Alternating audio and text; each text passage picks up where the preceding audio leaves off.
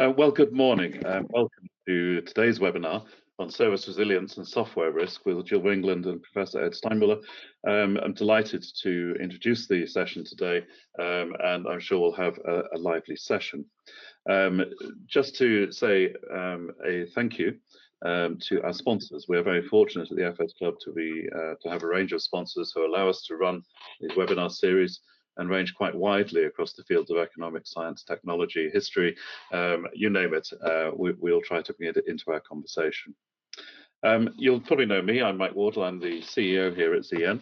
Um, I'm here today to chair the session um, and really to uh, do two things, to set the scene, but also then to uh, field your questions at the end of the program. Uh, and the program today is very simple. After my introduction, uh, we'll move on to a presentation from Gill and Ed, um, setting the scene on service resilience, uh, and then we'll move into a Q&A session. Uh, if you haven't used the GoToWebinar system before, the way to ask a question is to find the question tab on the dashboard uh, on the side of your screen. You can type your question in, and you can do that at any point during the session. And please do, if something strikes you, you know, get the thought down uh, on the question tab, and we'll pick those up uh, during during the Q&A uh, part of the uh, session today. Um, uh, the other uh, bits of housekeeping, first of all, that the session is being recorded today. Um, so there's an opportunity for you um, to go back and re rewatch um, the session if you need to refresh your memory, um, or indeed to share a link to the session with your friends and colleagues who might be interested. Uh, the link will be up and live on the website uh, within a couple of days at the latest, um, and we'll make sure that that is uh, that, that's available for you. and you know we're finding a lot of people do now um, take the time to, to watch the webinars uh, online.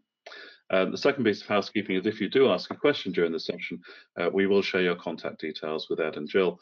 Uh, so if there's a need for follow-up discussion or um, back and forwards, um, then that can take place. And in particular, I know that uh, Gill and Ed are looking for uh, people to engage with um, on the issue of service resilience, um, and it may be that you're just expressing some interest uh, in further discussion. So that's the housekeeping out of the way. Um, it gives me great pleasure to introduce uh, this session. And we wanted to start with a couple of poll questions. The first one, uh, very simple. In your perception, are outages of digital services uh, regarded as a fact of life?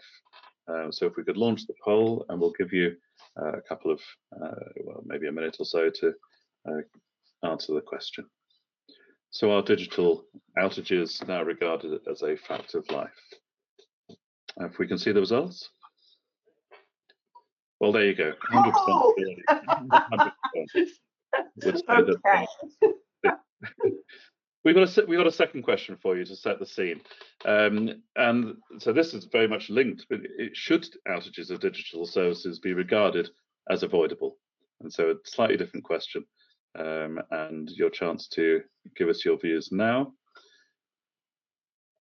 So should outages be regarded as avoidable? And we'll see the results almost 100%. We're over over 90% uh, in terms of the the, the response. Um, so th that sets the scene. Uh, Gill and Ed, over to you for uh, your thoughts and presentation. So yes, good morning. And picking up what Mike said, this is the second uh, time we've done a webinar with Long Finance on this topic as our project has progressed we had a tremendous uh, set of engagements after our first one with people who've since worked along with us, which was delightful, as well as lots of useful inputs. And we're hoping for the same today. Just as a matter of detail, yes, I'm Gill Ringland, and Ed and I will be sharing this presentation between us. For the next slide, I will just describe the agenda, which is real simple. Uh, we'll do a bit about the background, just a few minutes. And then we'll start to think about what can be done. Because we, like 91% of the audience, think that actually there ought to be some things that can be done. So we'll be discussing those and raising a couple of areas where very specific things might help us move the thing forward. So on the next slide, starting the background, uh, it was back in 2020 that um, uh, I published with Tricia Lustig a pamphleteer called Global Risks is Software the Vlieg in de. Uh, she's Dutch, and that's the fly in the soup, which we uh, I think, usually say the fly in the ointment. But what we raised was the question that thinking about existential threats to our economy and society, should software be ranked along nuclear war, volcanoes, and the other things that people normally consider? Uh, we got a lot of hits on that uh, blog. And so uh, a bit later, Ed and I got together and uh, and of course uh, Ed has a really interesting background. He's a professor both of IT and economics. So thinking about the economic impact and the social impact, he's uniquely qualified. So between us, we ran something called the Service Resilience Working Group that was 17 really unusual individuals working together on this. We've engaged with the National Preparedness Commission, produced a report with them. We are engaging with the Business Continuity Institute. We've talked to regulators and insurance people. We've talked to people in the government and the public sector, the private sector, NGOs, professional bodies, consultants. We've published three reports and taken feedback. We've done three blogs.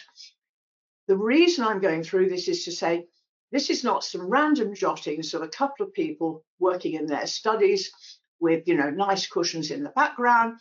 This is actually based on the best possible soundings of people who know about this stuff and are anxious about it. So the very specifics of this webinar are that we had a roundtable involving the BCS, the National Preparedness Commission, and the Business Con sorry, BCS is British, British Computer Society, as was, uh, and the Business Continuity Institute, and uh, came up with some recommendations. There will be a report later this month, uh, but that is where we've got to, and we're going to be asking for help at the end. And I think I switch to Ed on the next slide, please. Right. So, why is there a high level of interest in resilience now? Uh, well, uh, there are a variety of answers. Uh, my favorite is uh, that the uh, pandemic uh, revealed to us all the problem of the fog of crisis and the problems of crisis management. if you're better prepared for the crisis, you'll be better prepared uh, to manage it. And so the UK has established a resilience framework with the plan to strengthen underpinning systems that provide the resilience to all risks. And it's built around three fundamental principles. Uh, we need to have an understanding of the risks that we face, that we must focus on prevention and preparation, and that resilience requires a whole society approach. Well, of course, this is uh, uh, in a way, uh, a bit predictable uh, uh rhetoric, uh, and uh, the problem is who and how that can address these issues, which is one of the things that we'll talk about. More generally, consistent with the first poll question, we observed that there is a lack of understanding across UK and wider of the risks to resilience. If you're complacent about them, as it seems to be uh, the case in uh, many quarters, then uh, you're not going to be taking uh, action. Uh, uh, and that lack of understanding has several features to it. One reason, next slide, please, is that uh, most of the software uh, used uh, by organizations in the UK uh, actually originates uh, outside of the UK. That is, things like open source, which of course there are UK participants in, commercial off the, so off the shelf software, software as a service, Amazon Cloud, SAP. These are all uh, service delivery platforms which originate outside of the UK. And on top of that, we have legacy systems that are embedded in our service delivery uh, uh, platforms and systems that are up to 40 years old. Uh, in that large bucket, uh, there is a cup, and that cup is UK developed software. so part of the reason for complacency is it's beyond the scope of direct control. Next slide, please. but nonetheless, software failure is an important factor, and it uh, is becoming more important because of uh, particular trends. Uh, digital system complexity uh, is capable of producing software failures, and the complexity of our systems, the interdependence of our systems, the variety of things that are being incorporated into our systems uh, are all creating a greater complexity, and that has the possibility for uh, emergent properties of complex systems, what are called natural accidents. Uh, more people are using the services delivered through software. Uh, we now have an explosion of efforts to harness uh, AI, which bears its own uh, risks and we can observe uh, the increasing uh, service outages. It's a rare week that goes by that we don't encounter uh, a service out outage, most of which can be traced back uh, to some form of software or IT failure. And uh, looping back to the uh, pandemic, the lessons from the pandemic indicate we need to consider resilience across. I would stress here uh, events uh, are a big driver uh, in understanding the importance of uh, software failure uh, for resilience. Uh, cyber attacks, the incidence of Capita's loss of data, national air traffic systems failure, all indicate how services can be dramatically taken out uh, by software problems. Next slide, please. So what can be done? Um, um, well, the traditional approach, and this is uh, a approach that's still uh, prominent. So when we've uh, consulted with uh, DSIT about the uh, uh, issue, they come back to the uh, idea that we can improve resilience by improving software components. However, as computer professionals, we realize that this has been going on, this attempt to improve software components has been going on for half a century. Uh, and although progress has been made, uh, uh, there are still, uh, uh, it is not probable that they will be uh, that this will be an uh, entirely effective technique because services are delivered by these tightly coupled digital systems, the software developed outside, and the contracts for software are usually under the terms set by suppliers. So this means uh, activities to improve the standards of software development or measure software component quality are not alone able to reduce software failure or improve service delivery in any relevant timescale. This is a key message. Uh, so what can be done? Next slide. Uh, I'm going to give you a little background to the recommendations, and then uh, Gill will uh, present the recommendations. In, a, in effect, this background uh, is a kind of recommendation uh, to organizations because it reflects our findings uh, as to what works. Okay, next slide, please. Um, the financial services regulation has uh, uh, developed what can be called a service delivery approach to resilience. Uh, it, in, involves a number of elements, the three most important of which are uh, an organization mapping the services that are critically important to the organization. Uh, there's another process which is uh, determining what is critical, uh, and that involves both qualitative and quantitative elements. So the second aspect is uh, the quantitative element, uh, critical in terms of losses, service availability, financial loss, reputational damage, and safety compromises, or in other words, threats to health and safety. And the third element of the service delivery uh, process is mitigation to try to uh, proactively test systems and implement plans capable of addressing failure and its loss consequences within this framework uh, of attempting uh, to address the critical systems to the organization. Uh, this is different than a components-based approach. It takes uh, the end result or the consequences and works backward uh, to improving on uh, resilience. And to give you an idea uh, of how this then becomes operational, next slide, please.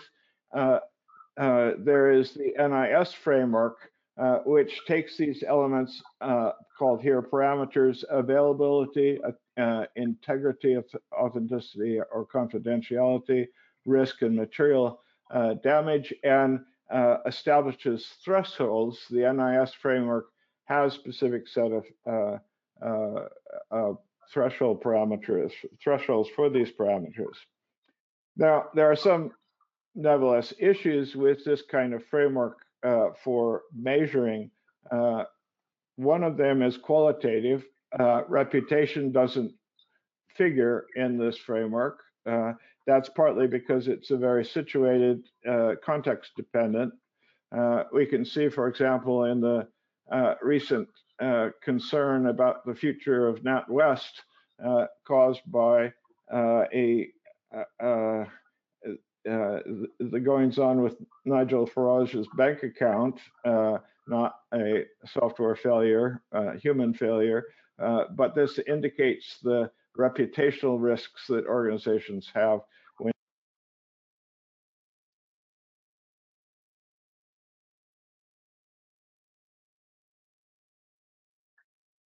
uh, Ed, your sound has gone.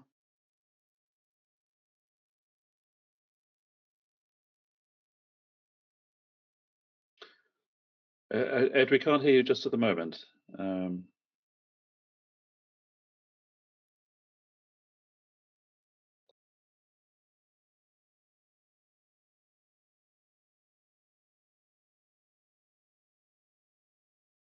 Um, Ed, we we still can't hear you just at the moment.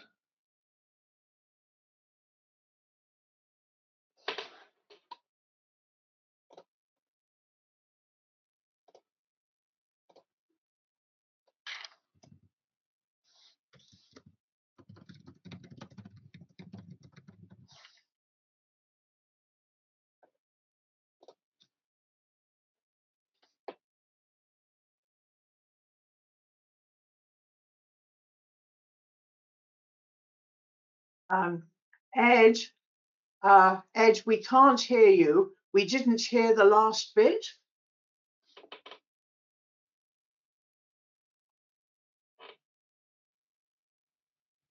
I think maybe, uh, Sasha, we should go on to the next slide. Okay.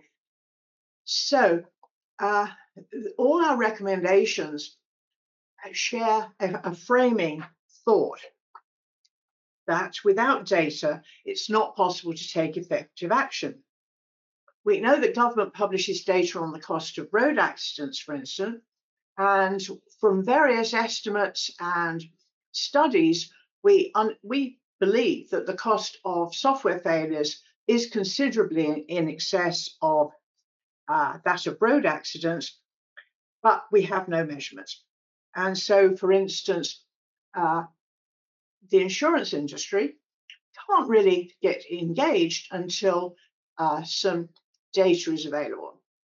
So, in a way, there's a sequence in which uh, these recommendations might get taken up.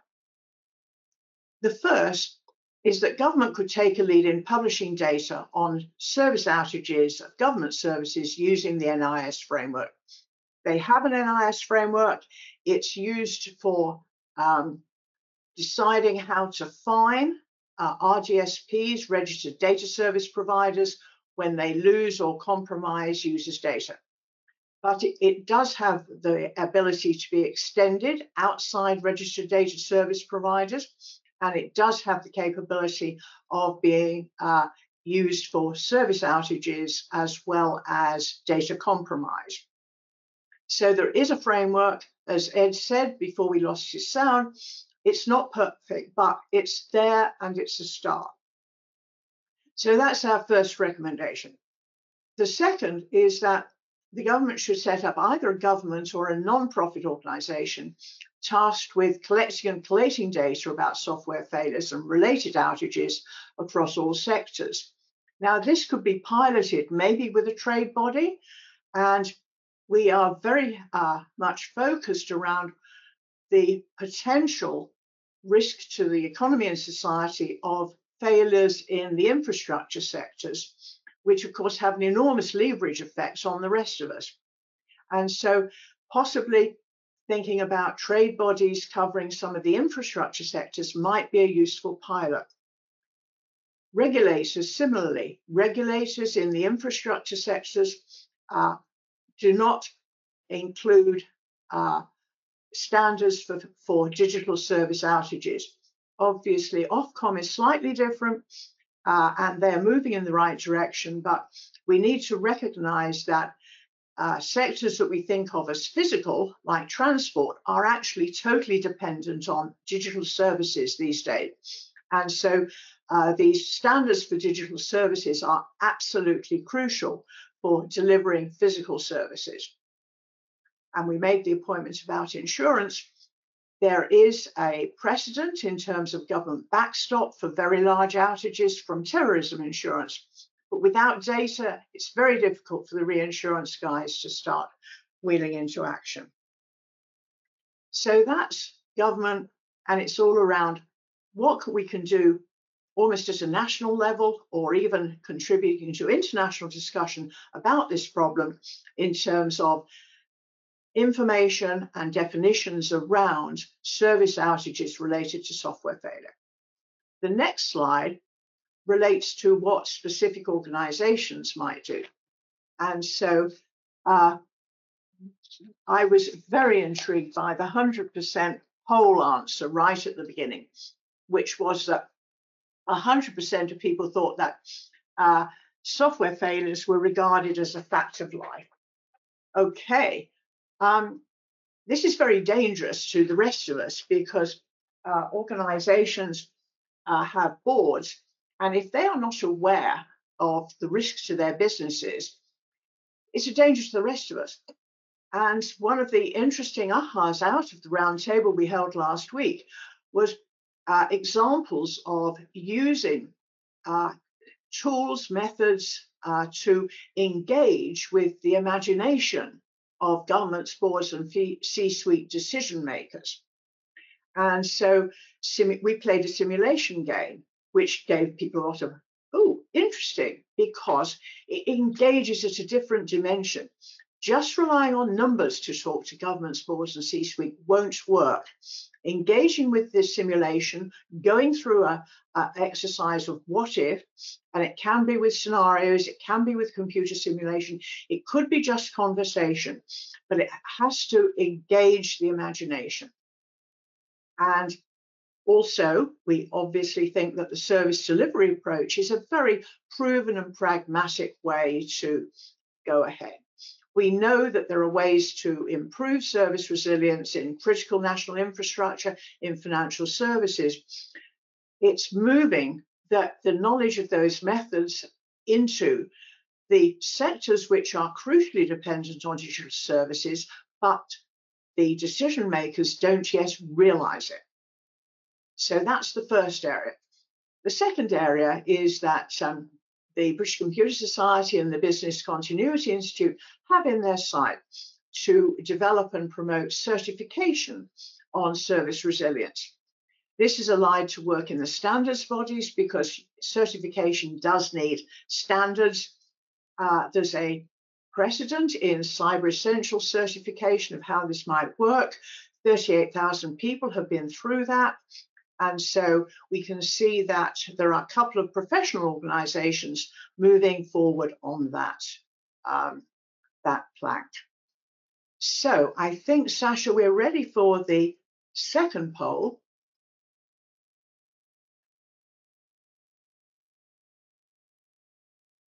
And again, if you could just give us your view, are outages of digital services simply a fact of life? I'll give you a few seconds to engage.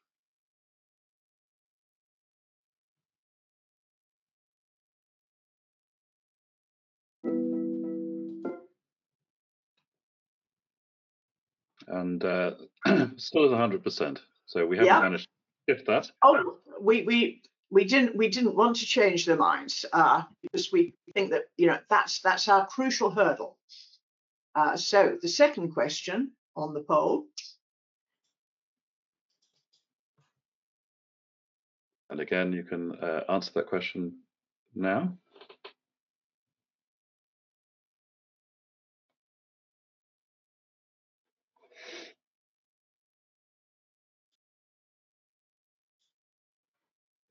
Thank you very much. Oh, so it's a slight change, but still at over 80% there. Okay. Right. So um, on our final slide, I'd like to ask specifically in the discussion session for uh, thoughts on organizations, trade bodies, professional associations who might want to pilot information sharing on service outages. Uh, secondly, thoughts on organizations who might want to uh, engage in pilots or publish case studies on board engagement, what works and what doesn't. I mean, I would have thought a business school is an absolutely good place for leading a project on this. Uh, looking for ideas, so open for discussion, what else and who to do it. Over back to Mike to chair the discussion then, I think. Well, thank you very much indeed, Gill. And uh, Ed, I know you, realise we lost your um, audio uh, at some point. and Clive Bullen has uh, asked, you know, have there been lessons learned on better IT preparedness for this webinar?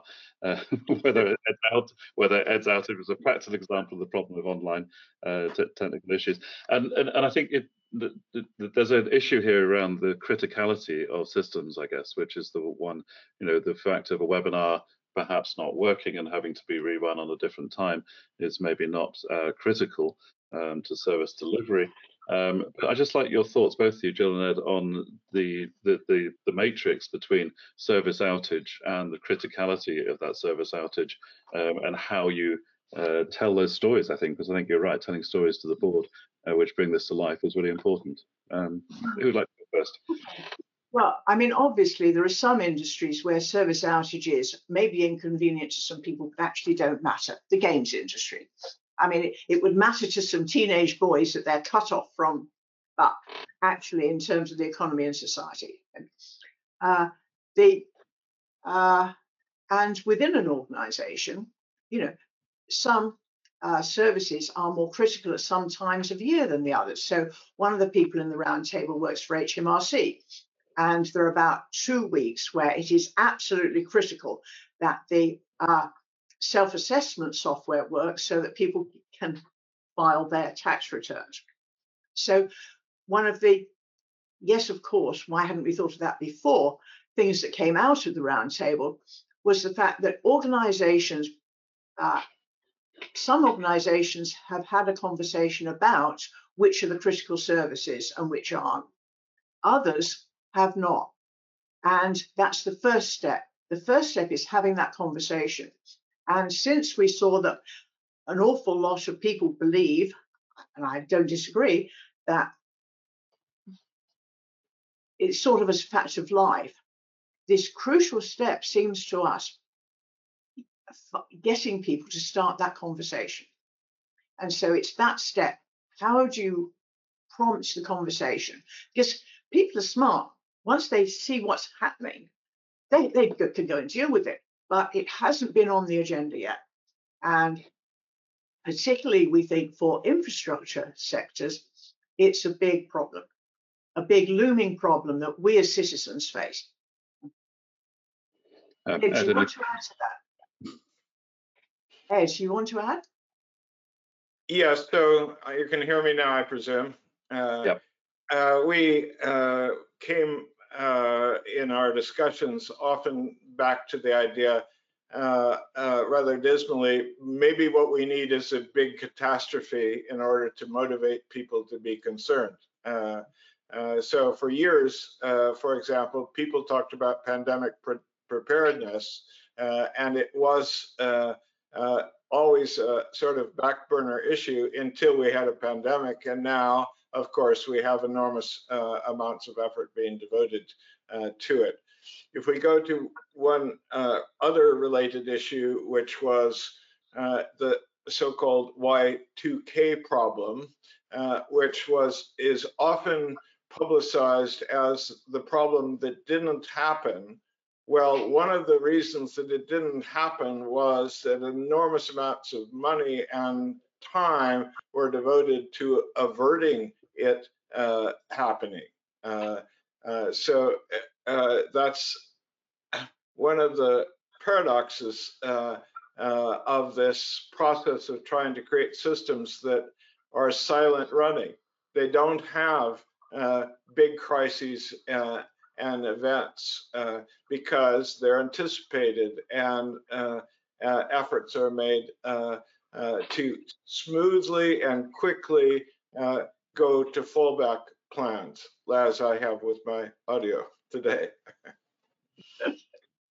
Uh, thank you very much. Um, Ian Harris is on the line. Um, he asked just a, a question about that government needs to be involved in terms of government systems, but his preference is very much for sectors such as IT to be self-regulating through standards, which um, you've mentioned a bit, um, and self-insuring. And uh, you know, is, that where you think the, the this is going? Um, that for most sectors, it's going to be sort of standardization and self-insuring through mutualization um, as a, as a way to deal with the risk that um, digital outage faces. So, are you? I'm not sure. Hello, Ian. I'm not sure what your question is. Um, is it about organisations insuring themselves? If so, um, this is in a bit of a, a crosshair at the moment because uh, it's not clear whether a lot of business continuity insurance will cover software related downtime and the, the, the, damage caused to the organization. Uh, there are, because at the moment, uh, insurance is uh, not av available if, for instance, a cyber attack is, uh, I think it's from a state um, state organization, but it is covered if it's from a private citizen. Well, how do you, uh, you know, the lawyers get fat and happy for five years arguing about whether the three guys in Belarus are a state actor or not. And so there will be a movement in due course towards impact insurance. Doesn't matter what the cause is. And so one of the things that we're uh, pushing in terms of the cyber consultations that are going on with government is that the cyber consultation should be extended to software accidents. And because it really doesn't matter to an organization whether it's three guys in Belarus or whether it's an incompetent operator uh, that they haven't trained uh, who puts the system down. It's the impact. And it's the impact actually, not just on the organization, but on the users. And so we keep coming back to the impact on the users which is why the NIS framework is useful because it talks about number of user hours lost. And we think that's crucial.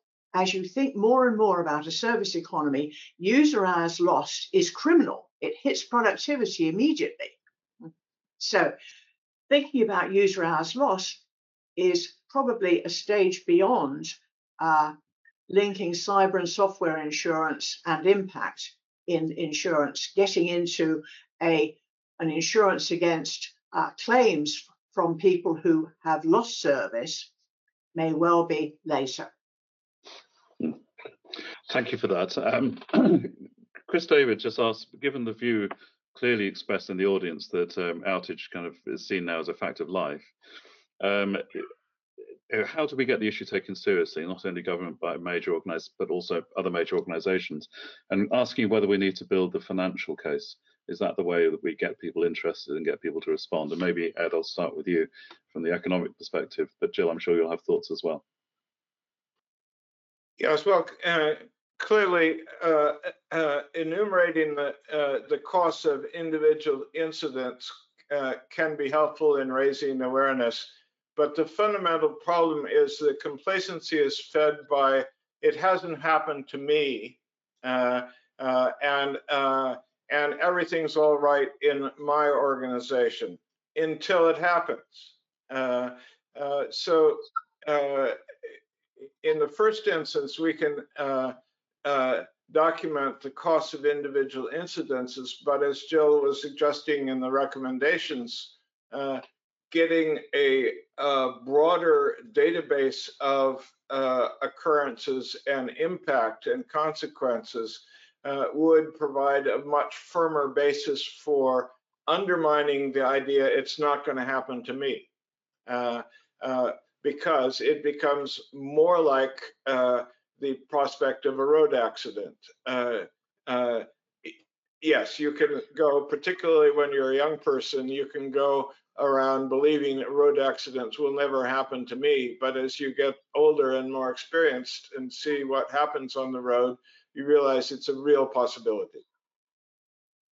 And so picking up on that, uh, Liz Varga, who's a professor of infrastructure at UCL, is very clear that uh, in the infrastructure sector, there, and this also came up in interviews with um, the, off, the Scottish office, that in the infrastructure sectors, there is a big disconnect between legacy systems which work reliably at what they were designed for and bolt on systems from other organizations that have totally different failure characteristics and that this is it's really lethal this this in, intersection because it's the uh, the bought-in components haven't been designed to the same standards and the legacy systems are running out of oomph and so thinking about uh, keeping coming back to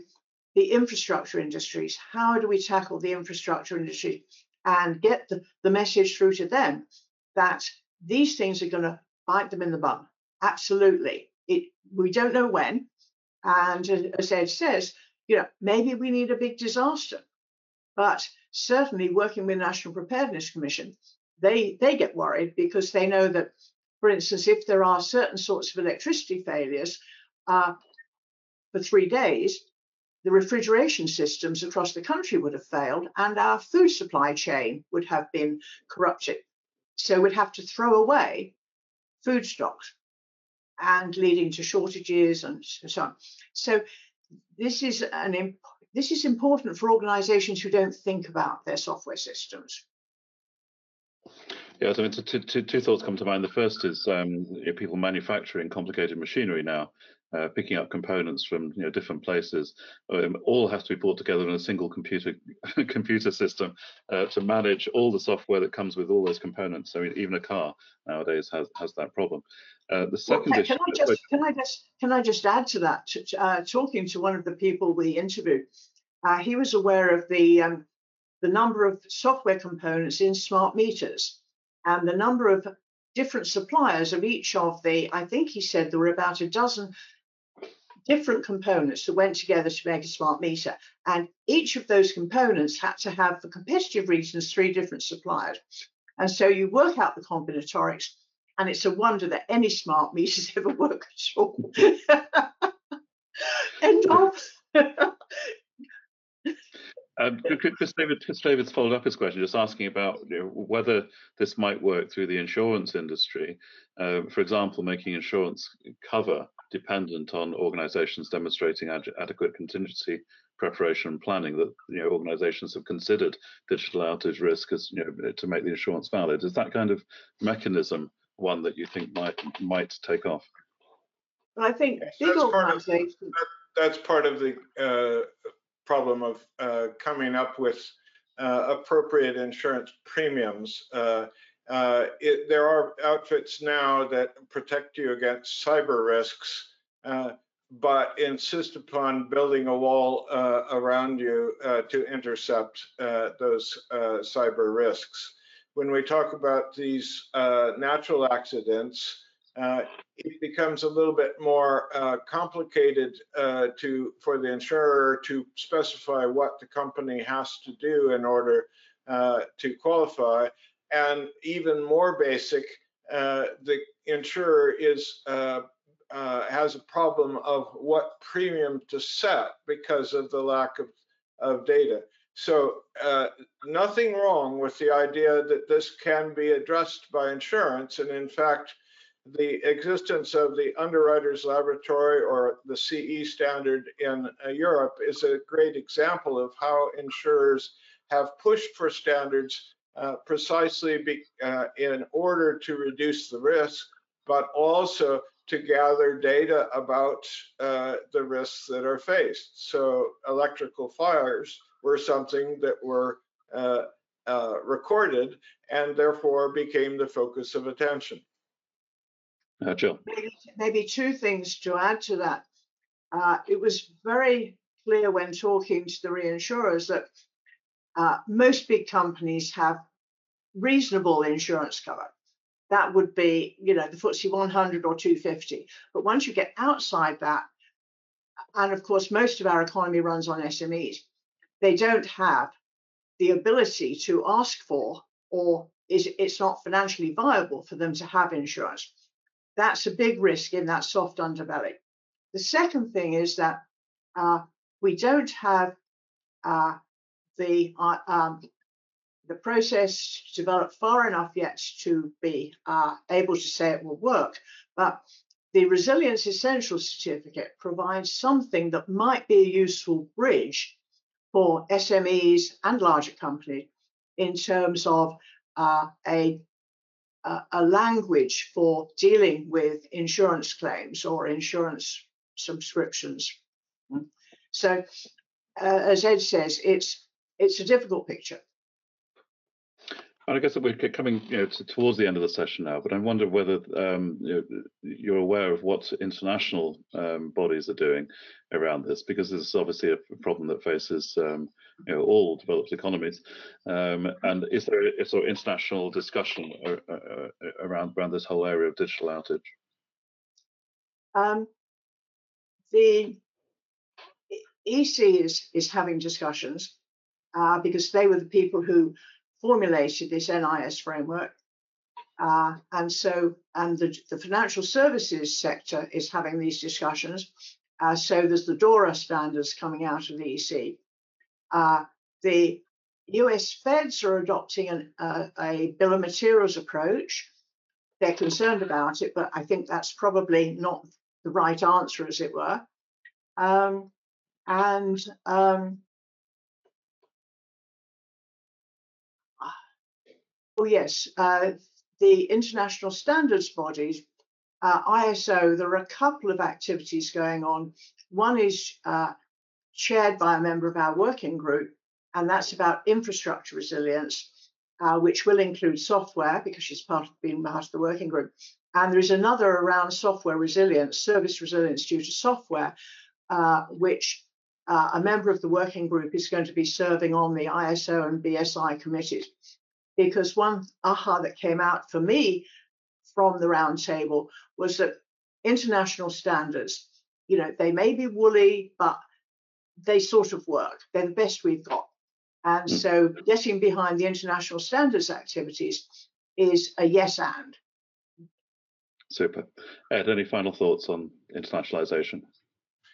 Well, just to add one more element uh, from Gill's, the, if you are a data service provider uh, of sufficient size who plans to provide your data services outside of the UK, you will fall under a, a collection of uh, uh regulations with regard to data service provision, uh, which are again oriented to resilience. So I'd come back to this issue uh, that the small and medium-sized enterprises, of which uh, uh, are not only numerous and uh, a dominant share of employment in, in the economy, but also for those people that still believe in conventional economics or mainstream economics, are key to making a competitive uh, economy. We don't necessarily need more ultra large organizations uh, in our uh, in our economy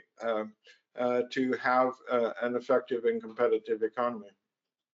Well, thank you very much. Time has beaten us, uh, but thank you so much um, to um, and, and Gill and Ed. I'll get a chance to thank them properly in a minute. Um, a few a few thank yous also to you. First of all, to you, the audience, for turning up. Thank you so much uh, for your engagement, uh, and thanks again to our sponsors for uh, helping us run this series of webinars. We have some uh, other events coming up, of course. Um, Can financial engineering save the planet tomorrow?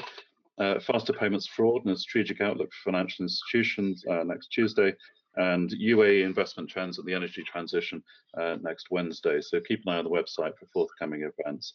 Um, and uh, finally, um, Gill and Ed, um, I'm sure we shall have you back uh, maybe in another year's time to um, give us an update on uh, how you're going.